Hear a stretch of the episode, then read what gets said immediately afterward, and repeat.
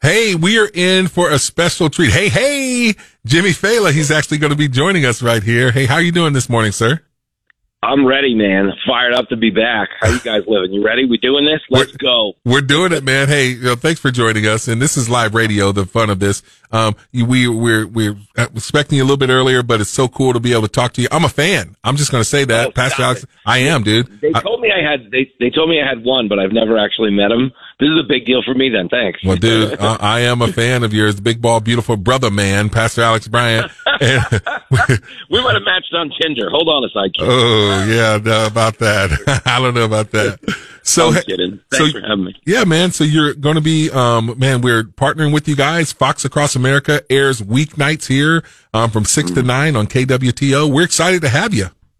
Yeah, listen, man. Uh, you know, I am for anybody who hasn't been around me. I'm so excited to be had because you know, I, as you know, my story. Maybe I drove a cab a long time, and uh, this is all like become like a crazy drinking story. Like, uh, you know, five years ago, I was a taxi driver in New York City. Yeah. I was doing stand up. They threw me on Fox. Things kind of took off. And now last night, I'm walking through Times Square and I'm looking at my face on the biggest billboard in Times Square. Like, it freaked me out. I was like, wow, look at that. And then it dawned on me that all the bookies know where to find me now. I got a problem. Dude, you have blown up and rightfully so.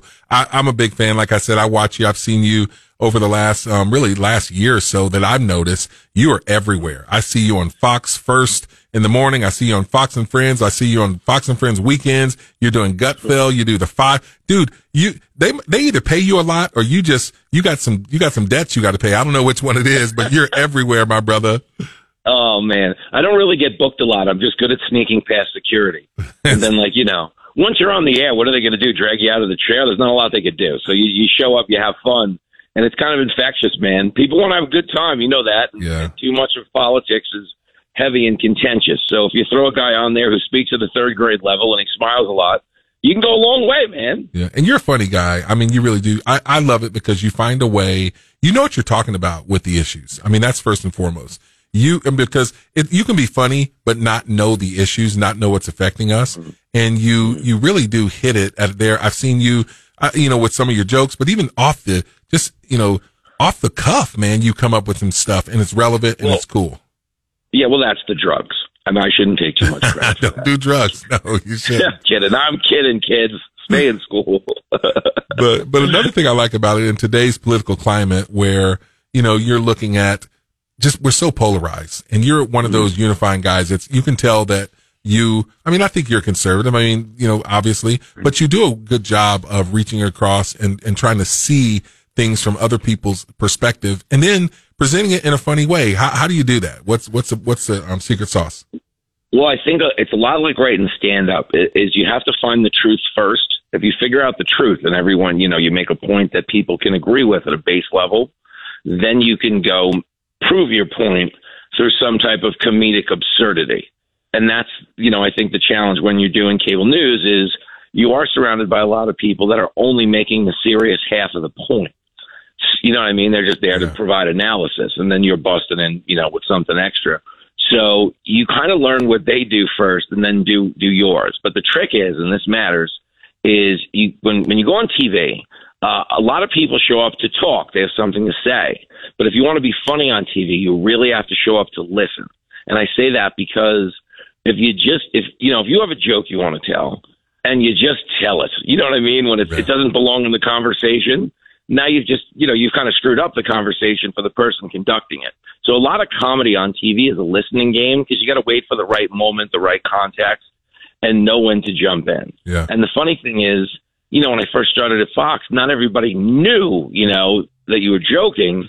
So we had some very memorable conversations. I once I was once on the show. Uh, I won't name names, but it rhymes with Megyn Kelly. And uh, was once on the show, and we were talking about it was like it was a joke about like Hillary Clinton and I said like you know in this one particular state she's polling behind ISIS and I was obviously joking. And she goes uh, just so the viewers understand I'm not familiar with the poll he's referencing.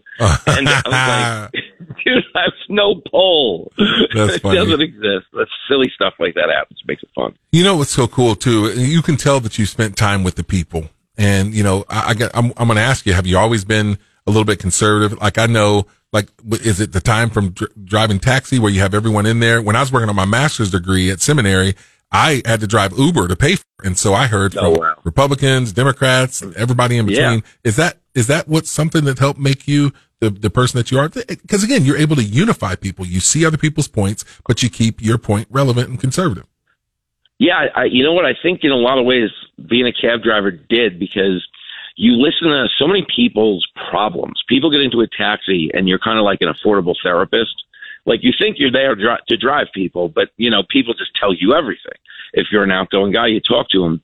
And I think when I listened to everybody, and I listened to a fair amount of talk radio, you just see the inefficiency in supporting big government. I think that's what ultimately makes you a conservative is that, you know, you want strong borders and low taxes and you want minimal government. Yeah. And I think when you're driving around in a cab at the lowest level of, you know, society in terms of economics, you see how government policies really crush the little guy.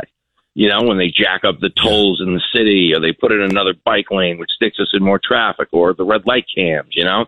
And that kind of, it's weird, but it's like living in the world, I think is what makes you a conservative. I think when you're young, uh, you're idealistic and you have no life experience, you're liberal because you're like, wouldn't it be great if we just gave everybody everything? Yeah. and then you go out the door into the real world. You're like, wait, I don't have anything. How am I going to give everything to everybody else? Oh, you're going to go to work. And I think that's what conservatism, you know, really grows on people is when they're forced to see the real world effect of liberal policies. There you go. We got Jimmy Failla. He's got a billboard in uh, Times Square. He's got a new book out, um, Cancel Culture Dictionary, and his show um, airs this Saturday night. That's tomorrow. It's um on Fox, Fox News um Saturday. So um yeah, man, tell people why they should watch. Uh, it's Fox News Saturday night. Uh, it's 10 o'clock Eastern time. It's 9 o'clock your time. It is a cable news keg party. Like when you guys turn it on, you're going to see it's, there's nothing like it on TV. It's straight comedy. Nobody cares. And it's like, I guess the best way I could describe it for, for you is it's a, it's a real late night show. Like I think you'll see an hour. And if we mention politics twice, I'd be shocked because it's just me, a lot of really gorgeous women, and a lot of dopey comedians having a funny time. Like a, it's just fun. I, I don't know what to say. It's a bottle rocket, but you'll like it. Well, there you go. Fox News um Saturday night um with Jimmy Failla. You want to do it, and then as always too. Again, he's going to be um the um Fox Across America airs here on KWTO six to nine p.m. every weeknight. Join it. You're going to get a lot of Jimmy Failla. this is it. It's not a drill, folks. I was a rescue dog. You guys took me home. Now you're stuck with me. So I'll learn some tricks. I'll have some tennis ball moves the next time we talk. Hey, thanks for your time, my brother. Hey, before you, I mean, you're really a big deal right now. Before you get to be a really big deal, come back again. Wake up Springfield. We'd love to have you back sometime. Oh, this was awesome. No, I'll definitely do it again. Rock and roll. Flash Hey, the bat signal when you need me. I will do it. Hey, man, God bless. There it is. Enjoy, man. Bye bye. Hey, Jimmy Failla, um, Fox News. It's um, Fox Across America and um, six to nine every weeknight here on KWTO ninety three point three. Hey, next we have um, Speaker Tim Jones. I can't wait to dive into um, all the stuff that's happening with the Missouri Freedom Caucus, and we're going to get to that right after this traffic update with Garrett Bowles.